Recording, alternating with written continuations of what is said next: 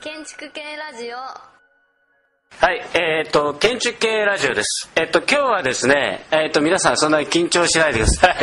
えっと、実はあの、大道工業大学うに今、おりまして、えっ、と、五十嵐淳さんをですねお招きしてレクチャー今していただいてそのまああの、えー懇親会、えーの会場ですで、えー、と今日はですね五十嵐淳さんにえー、と五十嵐淳はいかに建築家になったかと。えいうようなお話をですねしてもらおうと思うんですがまず、えー、とここ今山田研究室なんですけども結構人いますどのぐらいいるかちょっと、えお知らせしたいので拍手をしてくださいかなりいるよね。かなりいます。でえーっと今日はそのそれなりに充実した大人のメンバーもいてですねえーっとちょっと右から回していきますのでちょっと自己紹介フルネームで肩書きとフルネームで。あの、えー CAN の、えー宇野です。シーラカンスの宇野進です。イエーイ愛知淑徳大学の清水です。あ、清水裕二です。はい。どうも。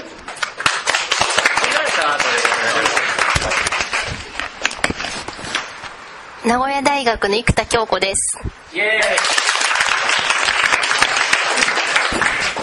それであのこの収録にちょっと聞き手として学生さんに3人ぐらいですけど、まあ、たくさんいるんですがちょっと3人ぐらいチョイスさせていただいて、えーいろいろ質問とかですね意見とか伺いたいと思うんですけどもじゃあ今日参加してくれる学生の諸君もフルネームで大学学年フルネーム紹介してください。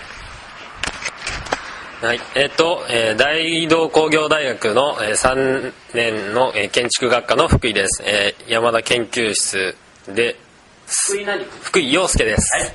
お願いします。イエーイ。大道工業大学3年の、えー、井出照高です。よろしくお願いします。大道工業大学4年宇野研究室の入波平さやかです。よろしくお願いします。で、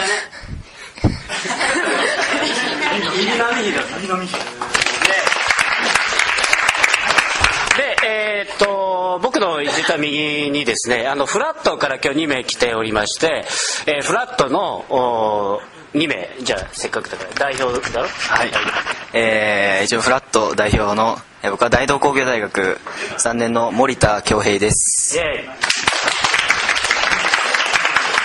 えー大道工業大学3年の松田浩平ですではまあえー、と聞き手の学生さんまあいろいろ聞きたいこともあるだが後でいろいろこう五十嵐潤さんに質問とかね聞きたいこととかしてください。でえー、とまずはですねえー、とこれいかに五十嵐潤は建築家になったかということなので、まあ、この間実は収録を1回させていただいてですねあの近いうちに配信されるんですけどもそこでもちらっと触れられていたんですけれどもえ、っともっと言って幼少の頃からの あの実は自分こういう子供で。えーでおじいちゃんとお父さんがこういうことやっててとかいうのあるありますよね。そんな話からでこういうことに困ったけどもこういうふうになってっていうような話を一連ちょっとざーっと演説してください、じゃあ、はい。えっ、と五十嵐潤さんに、えーマイクをお渡しします。あの簡単な紹介をしてから話してください、はいあの五十嵐純建築設計の五十嵐です。よろしくお願いします。えっとこの間まああの山田さんに2仙台の時ちらっとお話ししたかもしれないですけどまあその以前まあ子供の頃から話をすると僕んちは工務店なんですね。あのでおじいちゃんあそうですか。おじいちゃんがそのなんていうんですか工作兵っていうんですかへ戦時中その現地に行ってそうですそうです。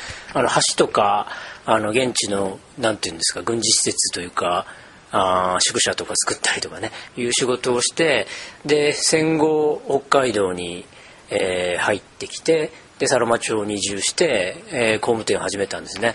で僕で3代目なんですけどはい。で僕子供の頃はやっぱりそのおじいちゃん子だったのでおじいちゃんの仕事を見ながらというか現場もあの身近にあったしあの作業場みたいなのも身近にあったし 当時はもちろん木造ばっかりでしたからあので職人も一緒に生活してたんですね。昔あの昔で本当に弟子ですからあのおじいちゃんの弟子の人たちとあと朝飯を食ってと遊んでもらったりとかいう記憶もあったんですよ。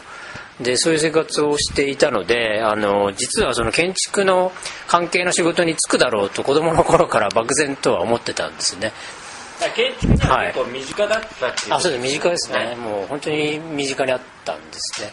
あとそのサロマ町っていう町はもう過疎の町なんですけど僕子供の頃その意外と自分の生活してたエリアがゴミゴミしてたような記憶があってで、えー鉄工所が隣にあったりとか向かいに酒屋さんがあったりとかそのなんだ工業的な職業のエリアに住んでたような記憶があってで人口も今の3倍ぐらいいたのでもちろん密集度も高かったんですけどそういうところで生活してたんで、まもちろん山とか海とか川にも行ったんですけど主に路地とかで遊ぶ方が多かったんですね。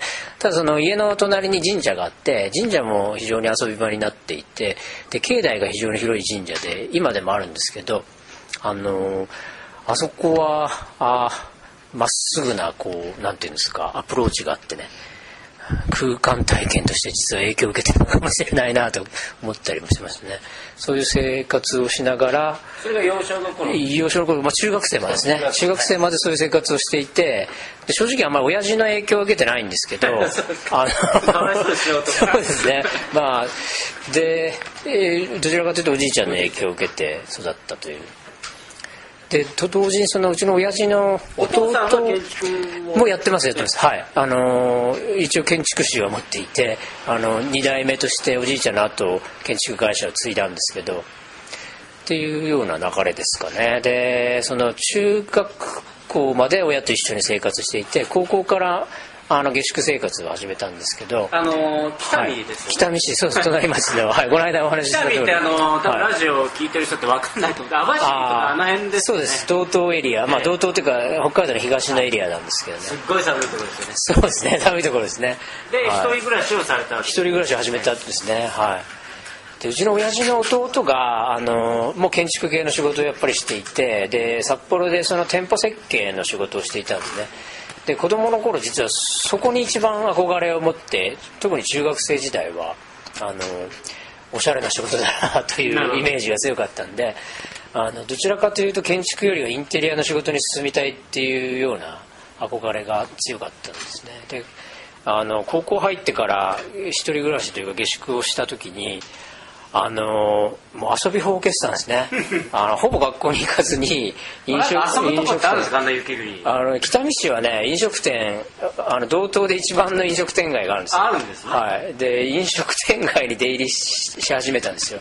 それってなんか宇野さんと共通するとあ共通してますか？え？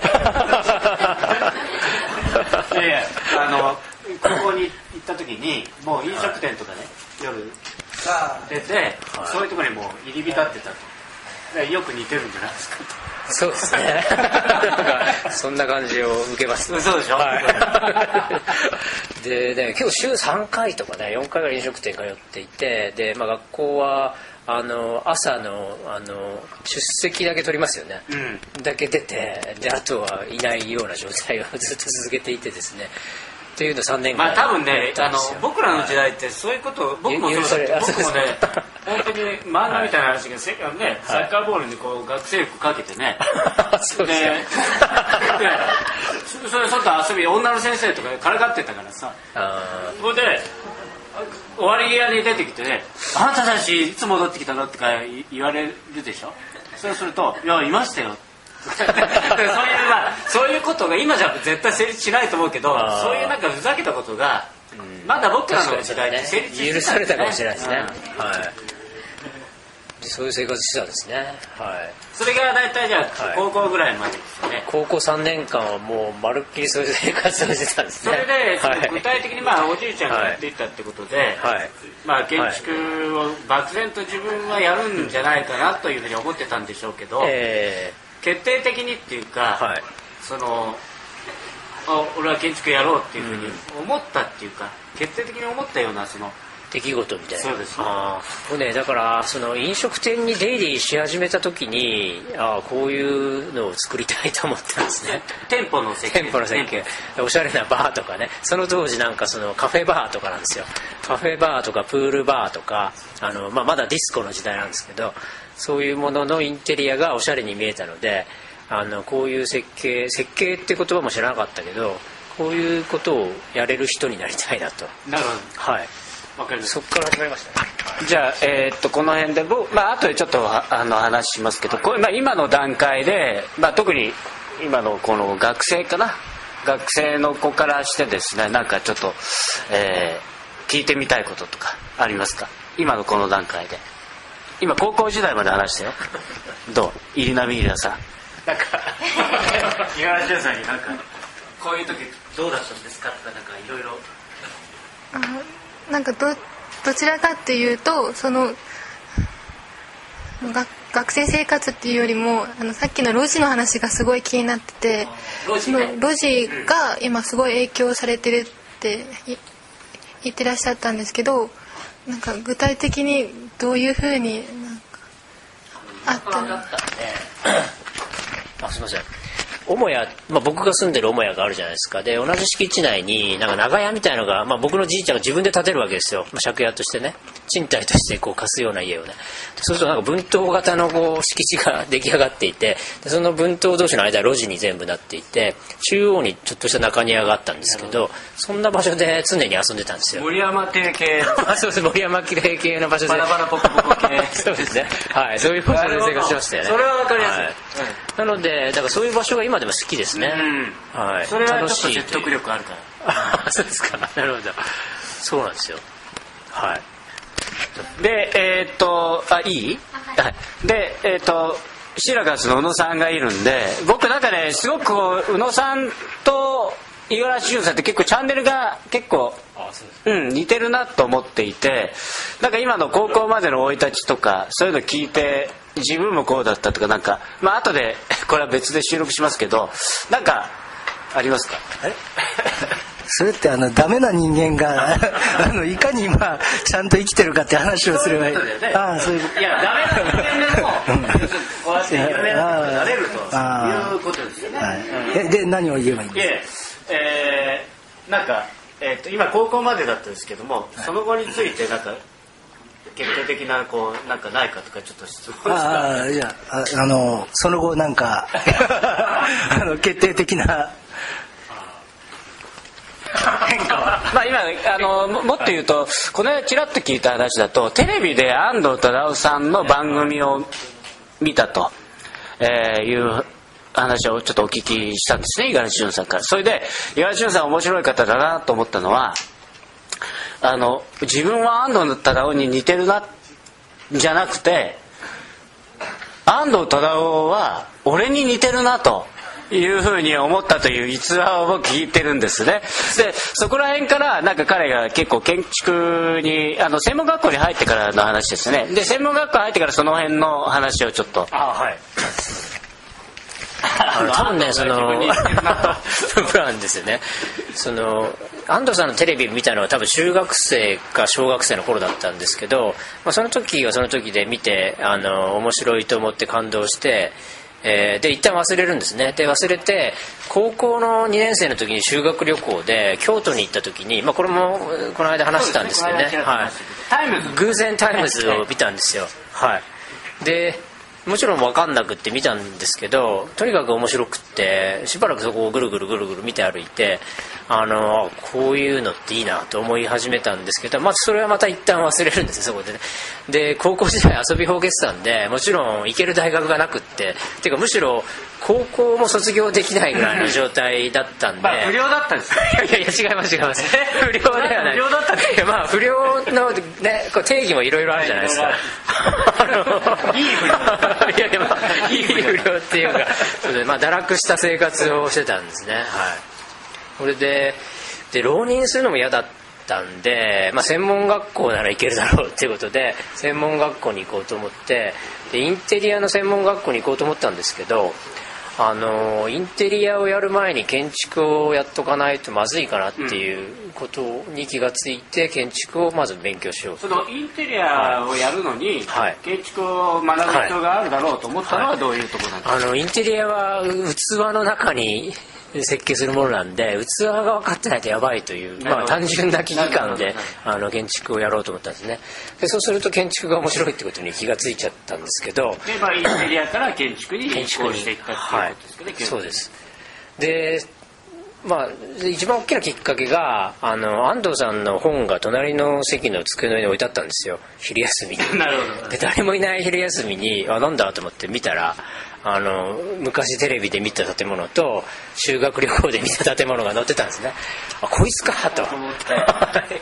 でそれからもうよく見ていくとこいつ俺に似てるじゃねえかと。うんとそれと同時期に あの自分で設計課題で書いたプランがあの先生にですね「お前安藤さん好きなの?」って言われたんですね。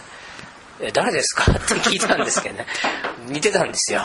自分の書いたプランに安藤さんのプランがで僕はあこの人僕のプランに似てると。安藤が五十嵐に似てるまあ そういうことですね。はい。あのっていうきっかけがあって。このぐらいのね、あの勘違い必要ですあの若い頃にはね。そうですね。はい。でまあでもその頃結構目覚めたわけですよね。目覚めましたね。で目覚めて専門学校で、じゃあ設計にも興味持ってもうあと設計の授業だけは好きでしたよ。あの安藤さんに目覚める前からあの自由に考えていいっていうのはこんなに楽しいここら辺にはまっていくと結構、ね、そうです。はいはい。ありますね。で、はい。えーっとまあ今専門学校で隣の人を見たら安藤さんが見て、おおこれ自分とよく似てると、ええ。ね。自分もだから安藤さんとよく似たようなことやろうとしてるんだろうなとええいうふうになったわけですけど。それで、はい専門学校をじゃあ卒業されて、はい。具体的にどういう行動をされたわけですか？うんとまあ専門学校でもやっぱりねあんまり真面目にその設計以外の授業はあんまり出てなかったんですね。なのであの建築家の事務所に行けるような成績とかじゃないしそのコネクションもなかったんで、まあ、設計事務所ならどこでもとりあえずいいやと思って普通の設計事務所に入まあ、った要するに地んですよ、方の、はい、えー札幌のね、ああの札幌の事務所です。はいでそこに入って5年ぐらい勤めてたんですけど。長いですね。あーとそうですね長かったですね。はい。苦痛でしたね。苦痛でした、はい。あの日々日々苦痛。まあ、変な話ですけど、はい。僕あの僕名古屋ですけど名古屋でもまあ田舎のまあ設計事務所とかはい。ありますけども、はい。そういうとこってまあ結構、まあ、普通のことやってるじゃないですか、えー。それはやっぱりかなり普通だったんですか？あの僕の普通はね本当に普通なんですよ。あのハウスメーカーとかあのビルダーが作るような住宅ばっかり変えてる事務所だったんであの苦痛でしたね。はい。でもすごく辛かった。すごいなと思うのは、はい。今ね若い子結構ね、はい。自分に合わ自分が嫌だなとこんなことやるやるやるために来たわけじゃないと思うとやめちゃうんですよ。なるほどなるほど。でも苦痛だったけれども5はい。はい年やったわけですね、そこのね強さっていうのが絶対必要だと僕思うんだけど。なるほど。あのその時はねあんまり深く考えてなくってですねあのとりあえずおまず仕事仕事を覚えなきゃいけない、その状況での仕事を覚えなきゃいけないっていうのと、まあ、覚え始めると、まあ、それなりにこなさなきゃいけない状況が来たのでそれであっという間に5年過ぎたんですね。で結構はい5年も、はい多分今日実はレクチャーを聞いていてはい。五十嵐潤さんの、はい。結構やっぱ実務長けてるなっていうか非常にディテールにこうあのあーさりげな材料の特質とか非常にこう実務、はい。実務してるんですよ。ああいうことって多分学生のデザイン感覚ではちょっと分かんない話で、えすごくだから聞いててすごく共感したんですけどやっぱそういうのっていうのはそのいわゆる5年実務そこの事務所にするっていうのは、結構ね大きいことだと思うんですけどやっぱそこで培われたっていうことですよね、そうですねあの今でもねそれがベースになっちゃってるのが怖いですよね。いやでもね僕は反対にそれこそがやっぱりそれをが重要だと僕は思うんですあなるほど。けどでそうですね。そこの5年勤めて、はいえ。えーっともう独立されたわけですか？そうですそうです。あのもう若いですよね。えっと25の時ですね。若いですね。あそうですか。あ25の頃なんて自分何やってたんだろうかと若いですねあのまあやっぱ5年勤めると二十歳から働き始めるんでね。あのそれなりの仕事量を経験できていてで木造の2バイと在来はもうそこで基本的なことは叩き込まれたので、あの木造であればすぐでも作れちゃうような知識があったんですよ。これで辞めようと思っていたのと同時に専門学校ってそのえーっと1級建築士受けれるのが2級取って実務2年なのかな？2級どう取っでしたっけ？てあのはい詳しい人いますか？大学と違いますよねその試験2級取ってからありますよね、はい。実務2年ありますよね。で僕もその2級は取ってたんでで1級受けれる時期になってで1級はとにかく早く取っちゃおうと思ったんですよ。でちょっと失礼な話です、はい。1級建築士。26の時ですね。はい。あの取ったのは。はい、えっ、となんかありますそれ。えいやいや。はい。あ僕ですか？あ僕一級建築士ですよ、はい。で26の時に取っちゃってでそれを取った時ってめちゃくちゃ早いですよ。26って早いよね。もうねあの若いうちに取りたかったですね。なんかこううだうだ取らなきゃっていう状況が続くのが嫌なんでとにかく取っちゃおうと。一発ですか？一発ですね、えー、すごい。あのもう生田さんは？3回目の正直です。3回目でいくつの時？分 かんなくなっちゃいました。もう30代。え30代じゃない。20代。20代。えでも26ーそうなんだね。ああそうですか。僕も27かな。ああそうです、うん。でも早いじゃないですかね。はいや。いやいやいや僕でもだから 受けれる時がその時期ま僕は2で受けられなかっ発2発で、はいはい。えーっと製図で落ちてます一回。たああなるほど。そうですね。まあでもそうやって一級建築士も取られて、で順調でしたか？えっとで取るぐらいの時期にそのじ実家の工務店の社屋を建て直すって話が持ち上がったんであのどうしても俺に設計させてくれと、まあ、札幌に住んでたんですけど、札幌からサロマこう通いながらね模型持ってってはまたこう親にこうクレームつけられてっていうやり取りをして今の事また建築家分かるだけにうるさいんだよね。その、まあ、デザイン云々じゃなくって主に、まあ、現実的なことかどうかっていうのとあとコスト的なことですよね。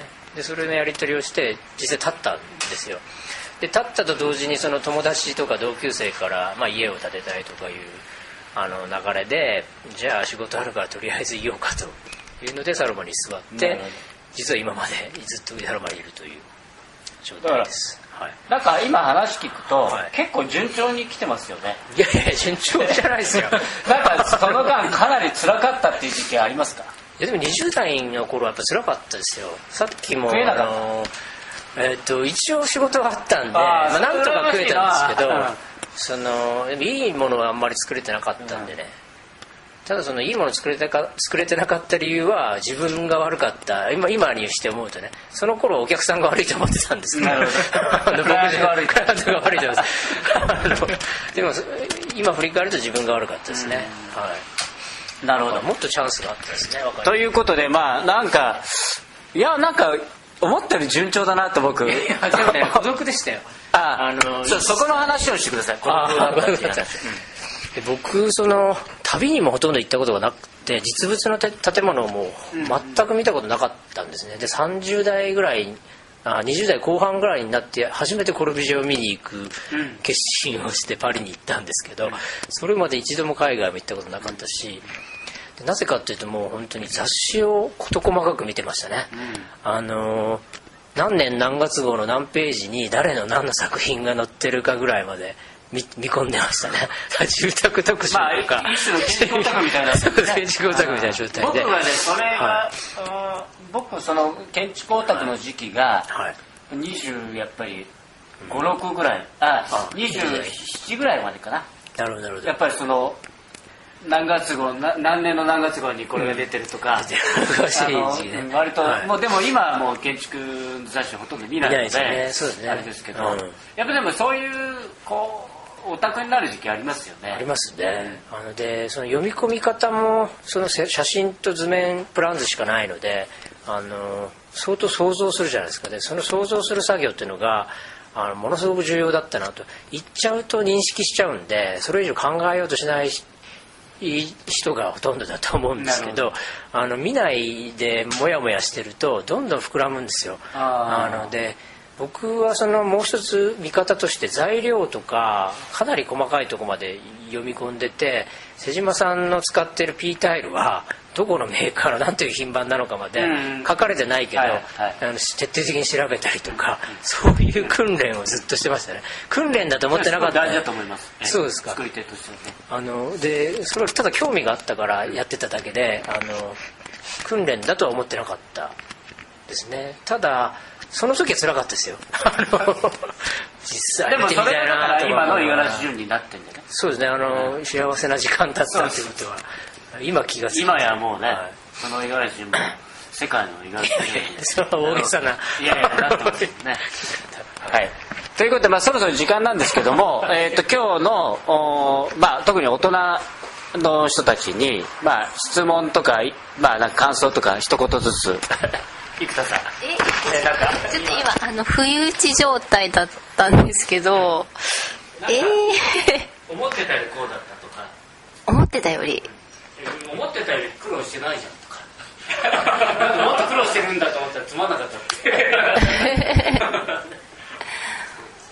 えでもなんかあす生田さんはうん割とエリートですよね、って言われますよね。でうんまあ、変な話、まあ、エリート回廊から多分ね 五十嵐さんと山田と宇野さん割とエリートじゃないんですよだからそのなんかそれあ自分たちとちょっとこういうとこは違うなっていうのなんかあります？そんなのないですよ。ないないけどでもなんかこう迷った時に相談する人とかねそういうのっていなかったのかなっていいないで突っ走ってきたのかなっていうのはどうです多か分ねこれ僕が先に言いますけど五十嵐さんも聞きますけど僕ねやっぱり聞聞かないですよ。自分で決めますよ。うん。やっぱそこが非エリート どうですか潤さん僕も自分で判断したねまあ聞きたいとはやっぱあんま思わないかもしれないですね。でただねあのえーっとね29ぐらいの時に藤本壮介さんに初めてちょっと会ってで僕まだデビュー「区系の森」が発表する前だったんですけどで藤本さんもうすでに SD 何回か入っていてで実作もいくつかあったのでもちろん知ってたんでねただその彼にそのその時から彼と付き合いがあるんですけどいろいろなんて言うんだろうメールまあ遠いんでねメールでやり取りになるんですけどこんなこと考えてんだよみたいなのをぶつけた時期があったんですね。でそうすると彼も同じようなことを考えていてあのあそうかそうかと、まあ、じゃあこのまま行こうかと。いうあのなんか踏ん切りがついたというかそんな出来事がありましたねだから彼は非常に僕にとってはそうか。ありがたい、そうですね。えー、と非常に貴重な意見ができたけど五十嵐潤は、えー、と藤本壮介にはい。いろんなこう、えーまあえー、カーンと カーンとえー、えー、とあいつ誰だっけ？えー、とあの人。いやいやちょっとダメだ。えっ、とど忘れしたあの建築家。え？ああのあ水色とかピンクとか使うバラがあバラが。みたいな関係ですね。そうなんですか。ね 清水さんだからひあの最後一言。あああのーやっぱりそのすごくなんか奇跡的な何かこうあのー経緯をたどってられるっていうかね。やっぱあ僕だから北海道で見せていただいたんですけど、あのあの、具体的にね。うん、あの町であれができてるっていう状況がまずすごいなって思ったんですよ。うん。でももう僕がだから同じ状況に置かれたら果たしてそうなれるかっていうとちょっとそれはあの難しいなと思うんです。よ。いやいやあの そのその状況下であのそういうふうなこうあのところまで行くっていうのはやっぱすごいなっちょっと今日は思いました。今日はというかまあずっと思ってたんですけどあのあの行った行った時から。ええあのはい、ありがとうございます。まあそろそろまあかなり今日は時間まあ盛り上がっておっしゃいましたけどとりあえずこの辺で、えー、終えて最後最後一言だけわ若い学生にあの特に出来の悪い学生に向かって一言。井出君喋ってないね。指名だから。えーっとあのーはい、えっ、と五十嵐さんはあのその全国各地から来る学生のポートフォリオとか見ててうんその自分が学生の頃に設計していたものとその比べるというかそのコンセプト的なものだったりするところでその違うところあとはそのなんか足り足りないというかこういうことをしなければいけないっいうようななんかそういったアドバイスみたいなものをいただきたいです。それを最後に。なんかその専門学校ってねそのなんかそういう解き方の設計を教えてもらえないんですよ。だからいきなり設計課題が出て余条件があって書くわけなんであの自分で考えて自分でやるしかないからあの実は学生の頃書いたプランと今書くプランってそんな変わらない書き方をしていてね。あ進歩してないなっていうのが あの正直なところなんだけど。でいろんなポートフォリオ見ると結局だから本当にあんたは何やりたいんだよっていうね。あの器用貧乏みたいな ことを感じる学生も多々見ることがあってね。器用なやつって損するあの、うん、損すると思ってて何でもできちゃうからあ自分のその本質的な内面から出てくる単純にプランでもいいんだけどプランとか断面とか形態を見つけにくいような気がしていてね。だからその自分のどうしてもこうなっちゃうんだよとどんな条件でねどういうふうにやろうと思ってもこういう設計になっちゃうんだよっていうのがそれが自分の設計だからそれを見つけられるといいなと思いますよね。まただからそれをやるにはあの正直にやらなきゃいけない。その迷った時には最も自分がやりたいことに向かっていくとか。あの違和感のない方に向かっていくとか。それが大事だと思いますけどね。いい？はい。